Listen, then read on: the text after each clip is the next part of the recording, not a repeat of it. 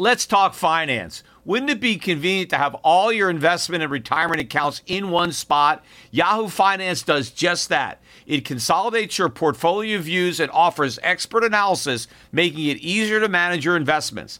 Let's not beat around the bush. You want to grow your portfolio, fight inflation, pay off debts, and achieve financial freedom. Yahoo Finance provides the news, data, and tools to make that happen. You may think you've covered all the bases savings, researching, and investing smartly.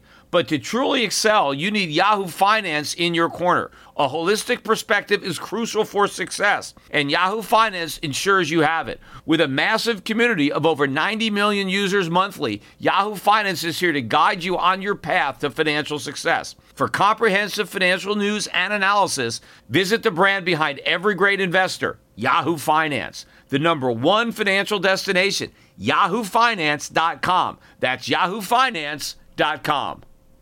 We all make mistakes, decisions that we regret, things we'd like to do over, like not buying Bitcoin when you first heard about it at $1. We all carry around different stresses, big and small. When we keep them bottled up, it can start to affect us negatively. Therapy is a safe space to get things off your chest and to figure out how to work through whatever's weighing you down. At times, therapy has helped me and my loved ones in many ways. Therapy isn't just for those who've experienced major traumas. With the right guide, you can discover effective strategies to minimize distractions and truly connect with your needs, setting the stage for a more balanced life. If you're thinking of starting therapy, give BetterHelp a try. It's entirely online, designed to be convenient, flexible, and suited to your schedule. Just fill out a brief questionnaire to get matched up with a licensed therapist and switch therapists anytime for no additional charge. Take a moment. Visit betterhelp.com slash gold today to get 10% off your first month. That's betterhelp, H-E-L-P dot com slash gold. The Peter Schiff Show. It's been a while since my last podcast, and I've gotten quite a few emails from people wondering just what happened to me. Well, first of all, I was out of the country for about a week, and I did manage to get one podcast off from my hotel room. But then when I got back, I was really kind of backed up with work. And then by the time I caught up, I came down with a case of laryngitis, uh, which has still not completely gone away. And so you'll probably hear it in my voice, and I'll do my best to get through this podcast. But I waited a while because I was trying to get some of my voice back. I have no idea why I lost it but it was very frustrating because I actually had a lot to say, but wasn't really able to speak my mind. But I got to get something out now before people really start to get worried about me. But in any event, I want to start off by talking about the stock market. Um, the Dow hit another new record high today. Intraday, we got to, I think, 19,824. Um, we closed at 19,796 getting closer and closer to the 20,000 level. NASDAQ, on the other hand, that was down today. But one of the interesting things about this, of course, is the rally is supposedly predicated on Donald Trump and all of the great things that are going to happen as a result of Trump being president. And of course, the very people who are buying this Trump rally are the same people that were telling us what a disaster it would have been if Trump won.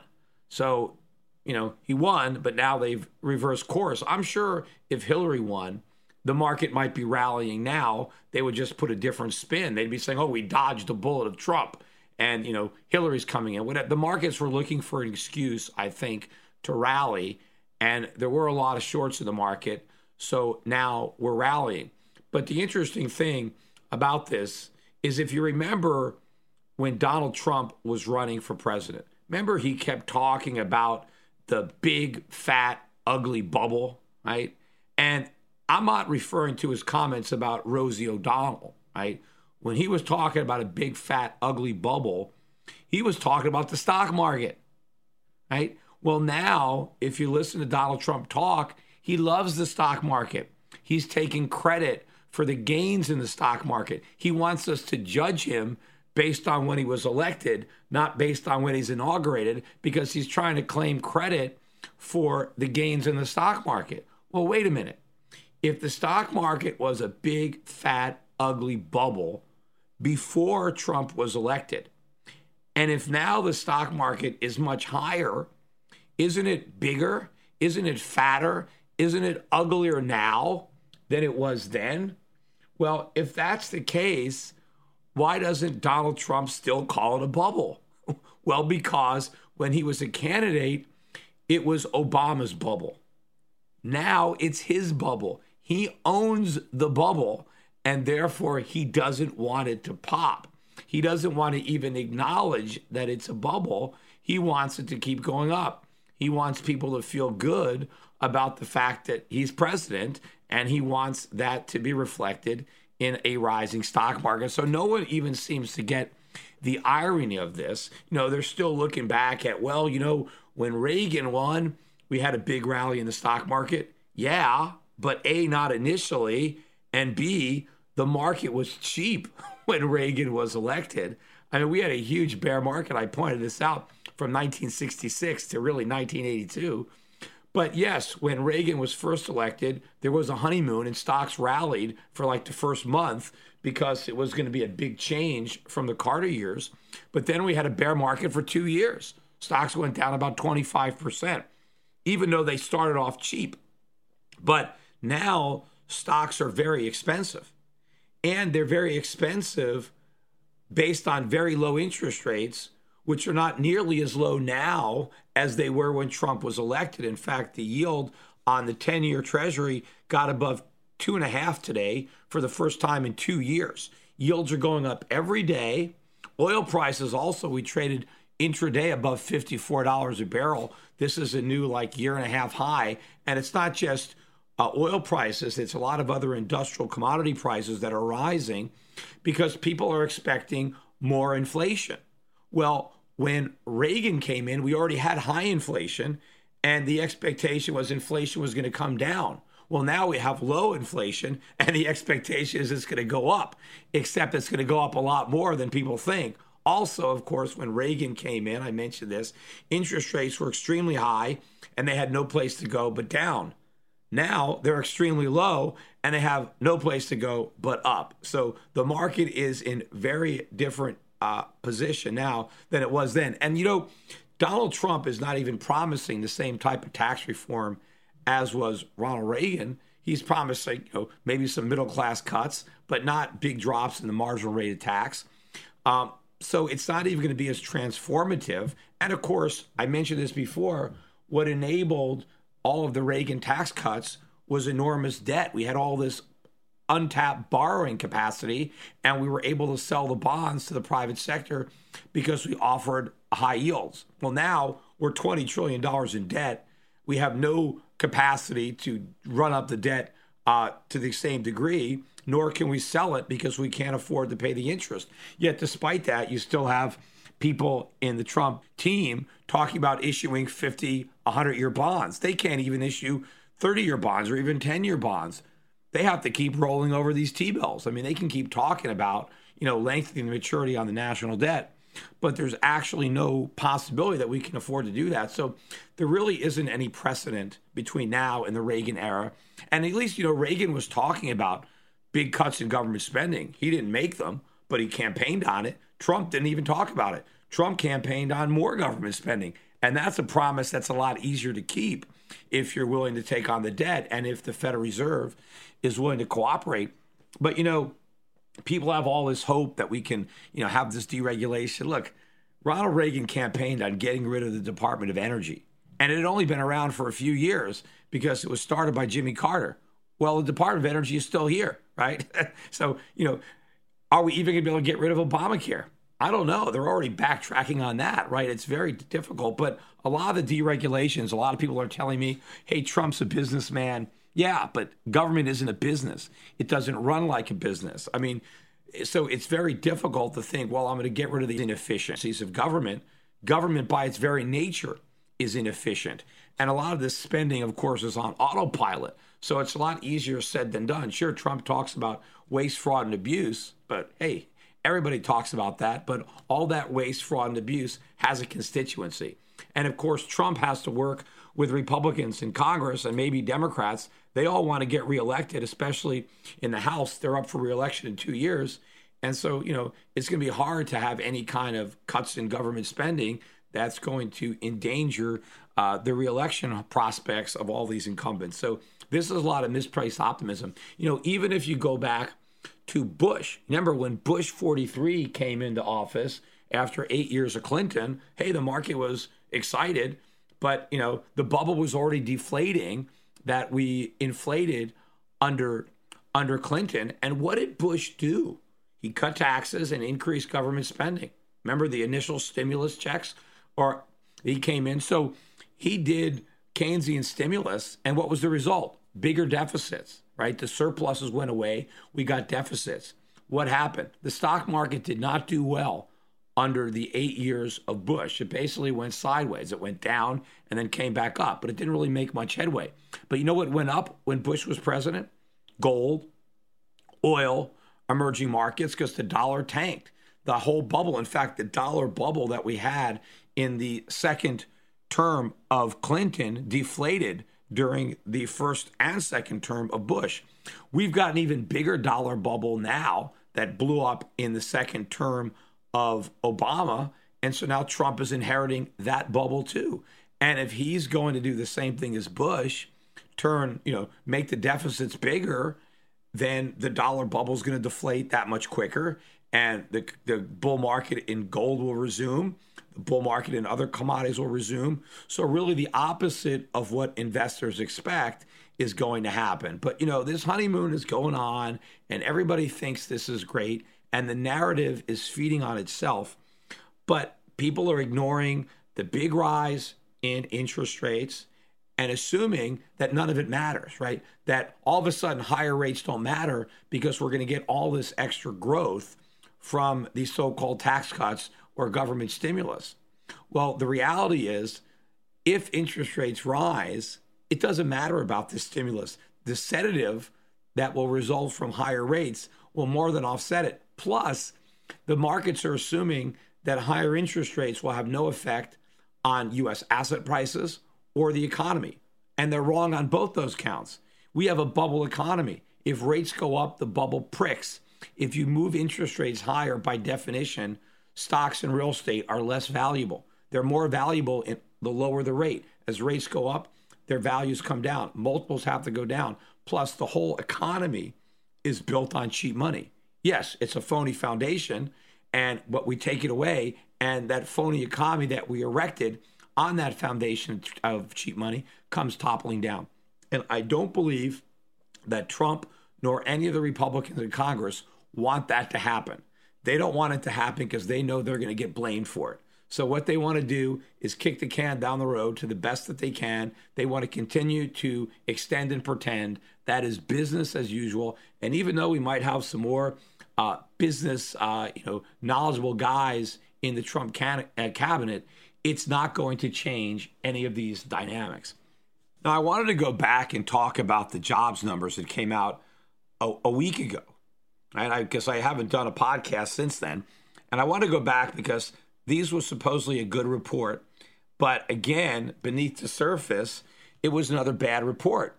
And of course, this is the same type of report that candidate Trump would have been critical of. But now that he's president elect, all of a sudden he probably wants to take credit for it. But the the consensus was for 170,000 jobs to be created.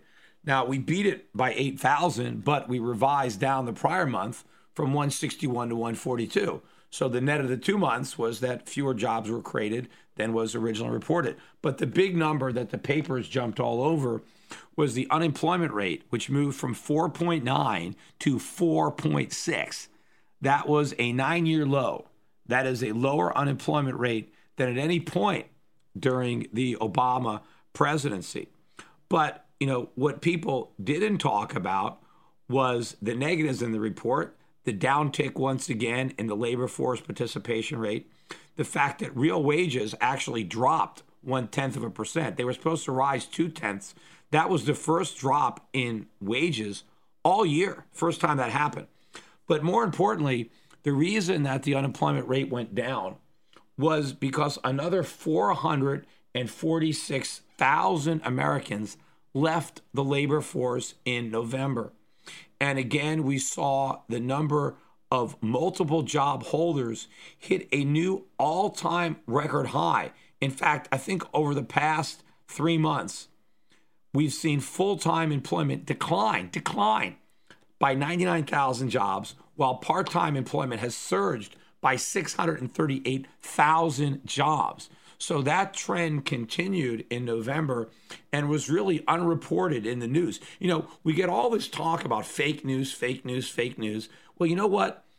Whatever you hear on CNN and on CNBC and on NBC or CBS, that's all the fake news, right? These guys simply regurgitate propaganda that's been spoon fed to them by the government. You know, if you actually want to get the real news, it's the fake news channels that are probably going to deliver it to you, right? I don't even know if they uh, mention whatever anything that I'm doing, but I'm sure they think that everything I do is fake news. But I mean, this is about as real as it's going to get. And in fact, the reason that Donald Trump is the president elect is because the economy has always been much weaker than all these fake news organizations were reporting. When President Obama was talking about the fiction peddlers, he was talking about the fake news people. Well, the fiction peddlers were actually the fact peddlers. The people that were talking about how great things were, they were the ones that were peddling fiction. That is why Donald Trump won the election. It's not because the Russians rigged it, it's because the economy was a disaster and the voters knew it. That's why so many of them voted uh, for um, Donald Trump. And forget about this whole thing about, oh, you know, he didn't win the popular vote. Yeah, because he didn't need to. He only needed to win the electoral vote. I bet if this if the election was about popular vote, he would have been in California, he would have been in New York, he would have been in some of these big states. He would have spent more time there and he would have got a lot more votes because the economy is rotten there too. And he would have tapped into that if he had to.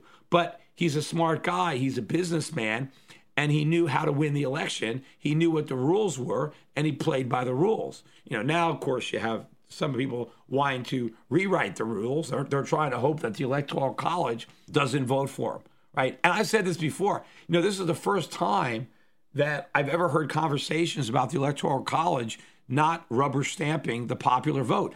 I generally like that. I, I love that. I mean, I think they should just the electoral college should just elect Ron Paul. Just vote for him. Ignore what what the uh, the voters did. I mean, that's the whole thing about the electoral college. They're supposed to be a deliberative body. They're not supposed to be a rubber stamp. The founding fathers knew that the average American was too dumb for, to vote for president. That's why they wanted him voting for electors who were supposedly smarter. And this is when the you know you had to be 21 to vote.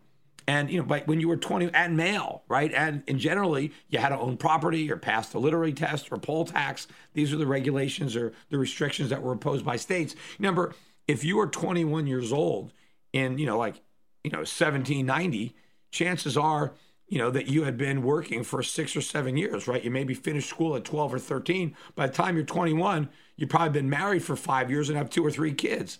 I mean, a person today doesn't reach the level of that maturity in today's society in probably 30, 35. I mean, people stay in school until they're in their mid 20s, maybe later 20s. There are people that stay in school, they don't even graduate, they get a doctorate degree, they haven't worked a day in their life, and they're pushing 30. And they have they're not married, they have no kids, they don't own any property. I mean, I mean, so we have the equivalent really of 10 year olds voting today based on, you know, the criteria from back then. So obviously, the people who are voting are not capable of making good decisions. Yet, despite that, they still managed to vote for Trump over Hillary Clinton.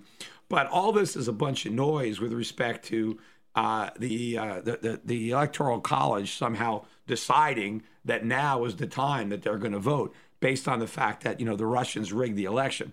It wasn't the Russians; it was the lousy economy, and quite frankly, the fact that the public is getting fed up with corruption and Hillary Clinton is the poster, poster girl for corruption. She is the face of corruption in American politics.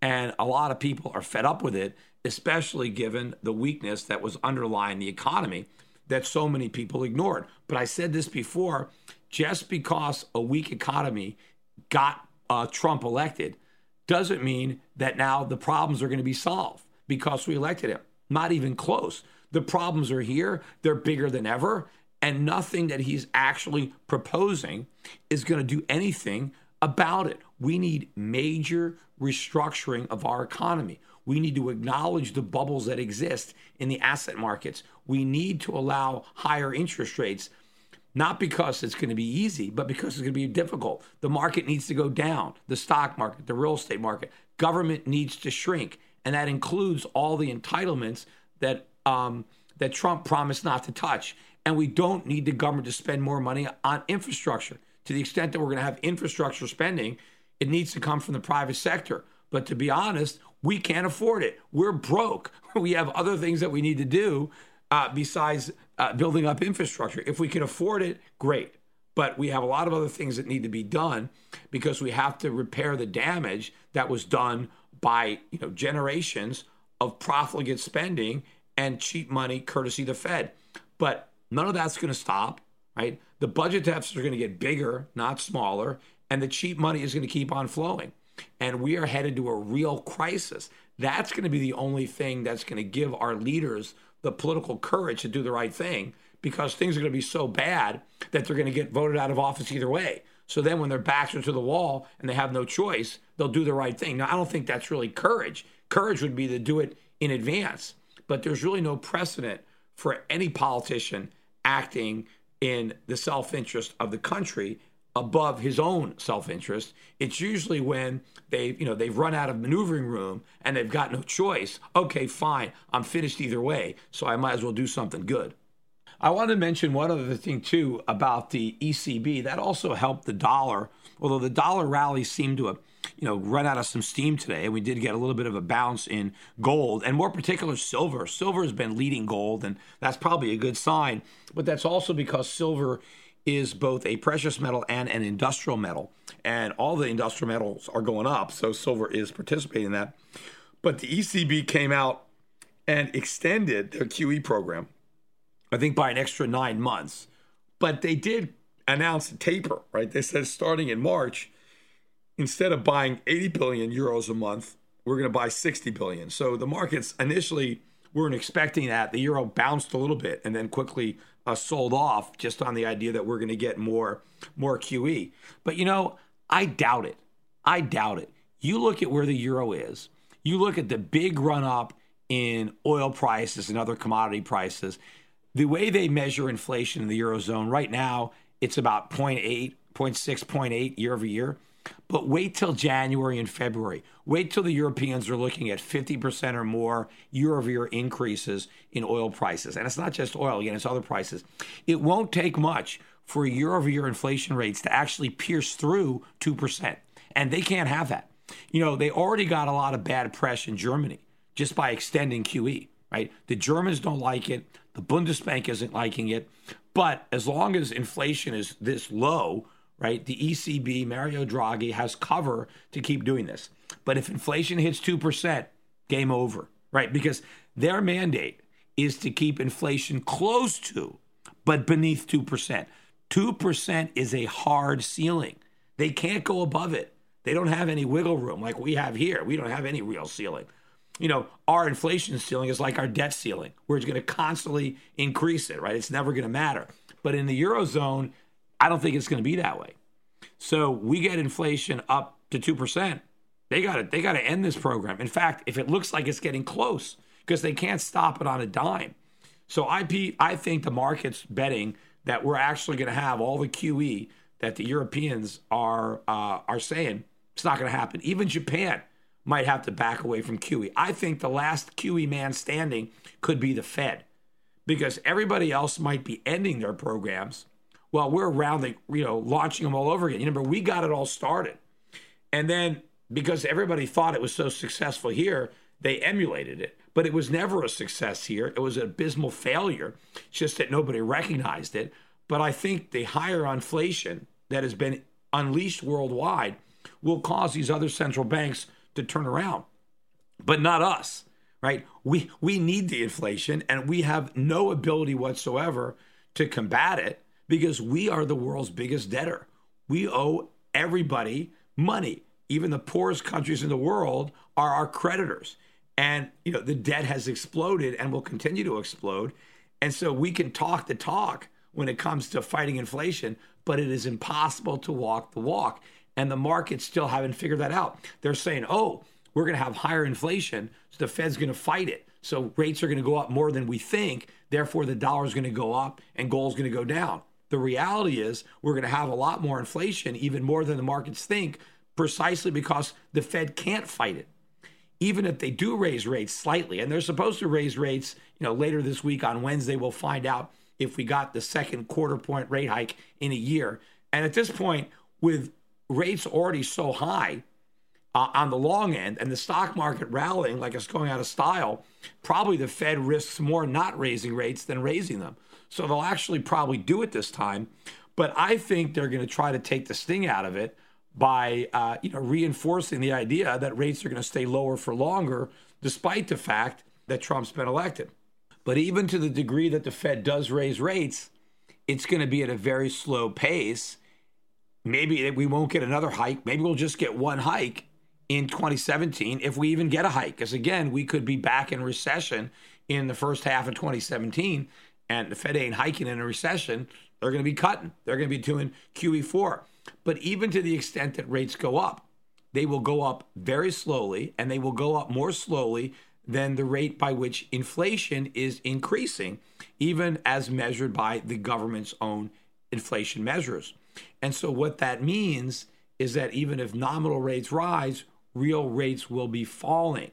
And that is a great environment for gold. That's the environment we had uh, during at least the second half of the Bush uh, presidency when the Fed under Greenspan started to raise rates a quarter point every meeting.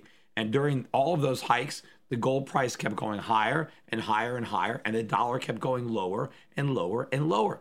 The only thing that reversed the trend was the financial crisis of 2008. And I don't think we're going to have a similar crisis this time. I think the dollar will fall until the dollar is the crisis. I think in order to prevent a sovereign debt crisis and a worse financial crisis than 08, that the Federal Reserve will sacrifice the dollar. And just like, you know, Trump was criticizing the stock market bubble when he was a candidate, but he's embraced it now as, as president elect, he will do an about face on the Fed. He was critical of the Fed and Yellen while he was running for office. Believe me, he is going to do an about face, just like with Mitt Romney, who became his buddy, even though he didn't become Secretary of State. They all buddy buddy. He's going to get buddy buddy with Janet Yellen because uh, Trump needs Yellen. And Yellen, of course, needs Trump if she wants to get reappointed. So they they need each other, and he's going to do an about face there. So what's going to be sacrificed is the dollar. And of course, if you go back to the campaign itself, Trump campaigned on a weaker dollar. He wants a weaker dollar. He says these other countries are manipulating their currency because he's saying their currencies are too cheap, meaning the dollar is, is too high. And so he wants to try to bring back some type of trade advantage by debasing the currency. And that's one promise that he's actually going to be able to keep. Hey, one final thought. I want to encourage everybody if you haven't already opened up your Gold Money account, to do it today, go to goldmoney.com and join the monetary revolution, right? This is the real revolution. This is the real vote that counts. This is where you vote with your pocketbook, literally, by rejecting government money and embracing real money, free market constitutional money, gold. Gold is money. Gold is what the Constitution says is money. The government has been ignoring that. You know, our founding fathers were using gold as money. Now you have the ability to use gold as money yourself, right? You know, a lot of people used to use Federal Reserve notes despite the fact that they constantly lost value because you could earn a decent rate of interest. There was some safety keeping it in the bank and it was convenient. Well, now you can't earn any interest. The banks are all insolvent. And hey, it's convenient, but you know what? Now gold is even more convenient. So uh, Federal Reserve notes have lost their only advantage because you have a gold money account. And uh, believe me, accessing your gold is easier than accessing your dollar deposits in a bank. If you want to spend them, if you want to, especially if you're talking about trans border uh, transactions, you want to send money across borders, you don't have to worry about foreign exchange. You don't have to worry about wire fees. You can do it for free, you can do it instantly. We need to build a real community of people who can completely transact in gold, where you know your employer can pay your wages in gold, where landlords can collect their rents in gold. Why do we even need to leave gold if we can save gold, yet transact with it, earn it, and spend it as easily as we could uh, dollars, paper dollars, then you know why? I mean, if you can get paid in gold, why get paid in anything else? If your gold is just as liquid as any other currency, because we know it's safer to hold, and instead of having to deposit in a bank where it's at risk, you can keep it safe in a vault, a private vault uh, where it's in your name. But the reason I wanted to bring it up is there's still time to get into their contest. You know, once you sign up for Gold Money, you can refer other people. They give you your own proprietary link and you can send it to your friends or your coworkers or family members. And if they use that link to sign up, you get some free gold. In fact, when you sign up originally, they'll give you up to 5% of your deposit extra in gold to a maximum of, uh, of a half a gram. So you're always going to start off with some free gold.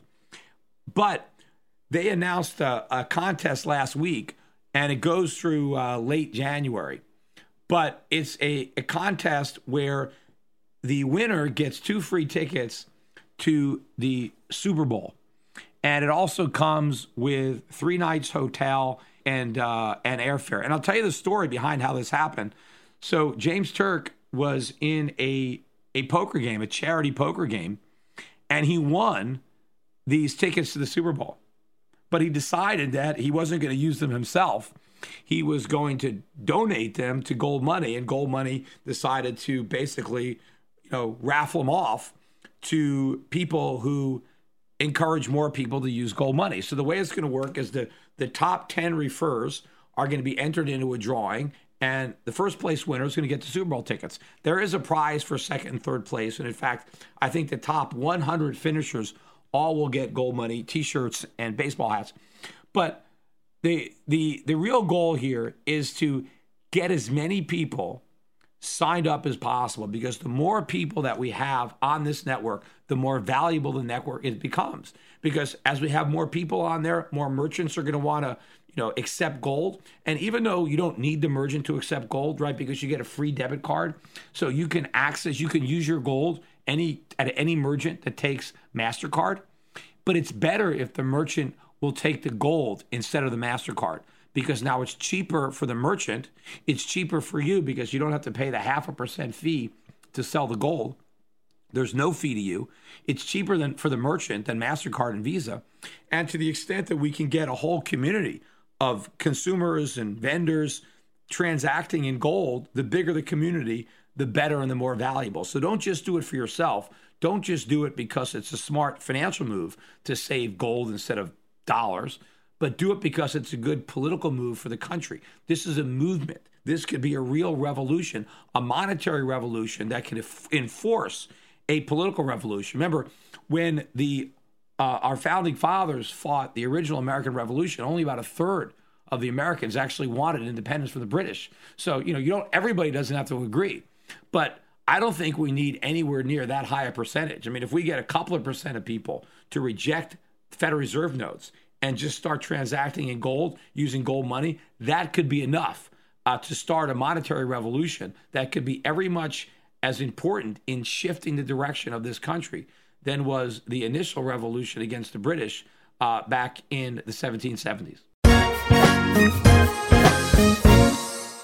Today's financial advisors behave like pro wrestling TV commentators. They scream that the recovery is strong, debt is manageable, inflation is low, and that the Federal Reserve has everything under control. They may be oblivious, but the danger is real. Looking beyond the media hype can open a world of broader investing ideas. Euro Pacific Capital is a registered investment advisor that offers stock focused wealth management services that closely follow the strategy of our founder and CEO, Peter Schiff. We concentrate on those countries that are more closely in tune with Peter's vision of how capitalism is supposed to work. And these investments are not hard to find, provided you know where to look. Isn't it time you change the channel and let Euro Pacific put a little reality back into your portfolio?